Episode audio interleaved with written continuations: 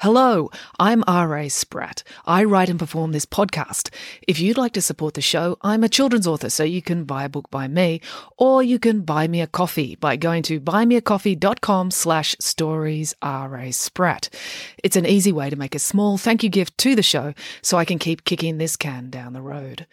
The podcast directory you're using right now should have a link to my Buy Me a Coffee page in the show notes, or you can type it into your browser. That's buymeacoffee.com slash stories R.A. Spratt. All contributions are gratefully appreciated.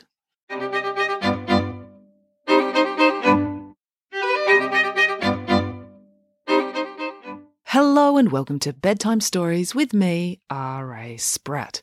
Okay, so last time I left you hanging as April had got swept away by a flash flood. So I'll pick up the story there, and today I'm going to be reading Chapter 6 Near Death Experience. The wall of water rolled April over, pushing her down into the riverbed like a dumper wave at the beach.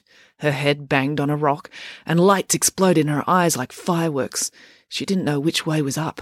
A tree branch slammed into her chest, her hand hit a smooth rock, then her brain focused for a millisecond. That must be the bottom. She pushed hard with her feet, and her head burst up through the water. She gasped for breath as the current carried her further and further downstream, slamming her against rock and debris. There was a throbbing pain in April's head. Her vision was blurry, but with all her anger against so many things in life, she registered one clear thought. She was going to die if she didn't do something to save herself. She had to swim. But where to?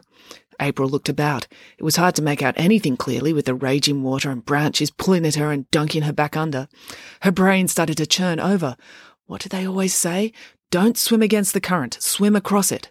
April began to push away across the flow towards the bank. Her progress seemed painfully slow. The water was pulling her downstream at great speed. But then the creek hit a sharp bend and the water slowed for a moment. April gave it everything she had, thrashing through the water cluttered with debris until she finally managed to clasp a handful of reeds on the bank. The sharp blades of grass cut into her skin, but she held tight as the water tried to pull her back into the flow. Struggling to find grip with her feet on the muddy bank, April clambered and pulled herself hand over hand up the grass until her chest, then her waist, and finally her legs were on dry land. Even then, she didn't feel safe. What if the floodwater grew higher? She crawled on her hands and knees a few more paces, coughing up river water. Eventually, she collapsed face down in the scrubby grass and mud, trying to draw breath into her aching lungs. She wasn't dead. She would see Pumpkin again. It was going to be all right. Probably. Her heart rate started to slow, the adrenaline started to ebb, and she became conscious of all the pain she was in from her physical injuries. April felt an overwhelming urge to burst into tears. For the first time since their mother had been imprisoned by the collective, April found herself wishing her mum was there to give her a hug. She refused to give in to it. The others would come and find her any moment now. She would not be crying when they arrived.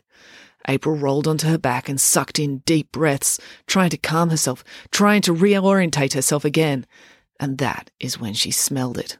A smell that was utterly atrocious like an animal, but not just any animal, an animal that had never been washed, even though it had been eating a lot of rotten fish. It was foul. April opened her eyes to see where this odour was coming from. Her vision was still blurry. There was something in her eyes, something wet. She reached up and wiped it away, then looked at her hand. It was red. Her face was covered in blood. Her heart rate started to escalate again. Then she heard a noise a very deep animal grumble. April looked up. An enormous black bear was standing over her, upright on its hind feet. It raised its arms and opened its mouth as if to howl, but barely any noise came out, just a low, guttural sound. April's brain went totally blank. Fear had wiped all thought and feeling from her mind. After a moment, the bear staggered back. April became aware that she could hear a girl screaming. The bear turned and lumbered away, crashing through the bush. April realized the girl screaming was her. She sounded so terrified that she'd not recognized the sound of her own voice. She was screaming and screaming and screaming with fear. Then there was another noise, barking, desperate, yapping barks. And suddenly, Pumpkin leapt out through the bushes and into April's arms. She clutched him to her chest, loving her dog with every particle of her body. Next, Finn burst through the trees behind her and collapsed on his knees at her side. Oh, thank goodness, he cried. You're all right. April then did her second wildly uncharacteristic thing. She wrapped Finn in a big hug, only breaking off when Pumpkin whimpered in pain because he was being squashed. Constable Pike and Neil burst through the bushes too. Then Joe and Officer Odinson arrived from the other direction a moment later. Crikey, said Constable Pike, pulling out a handkerchief and quickly holding it to April's head. There was a gash along her hairline. The blood had run down her face and spread across her water soaked shirt. She looked like a victim from a horror movie. It's okay, we'll get you to the hospital.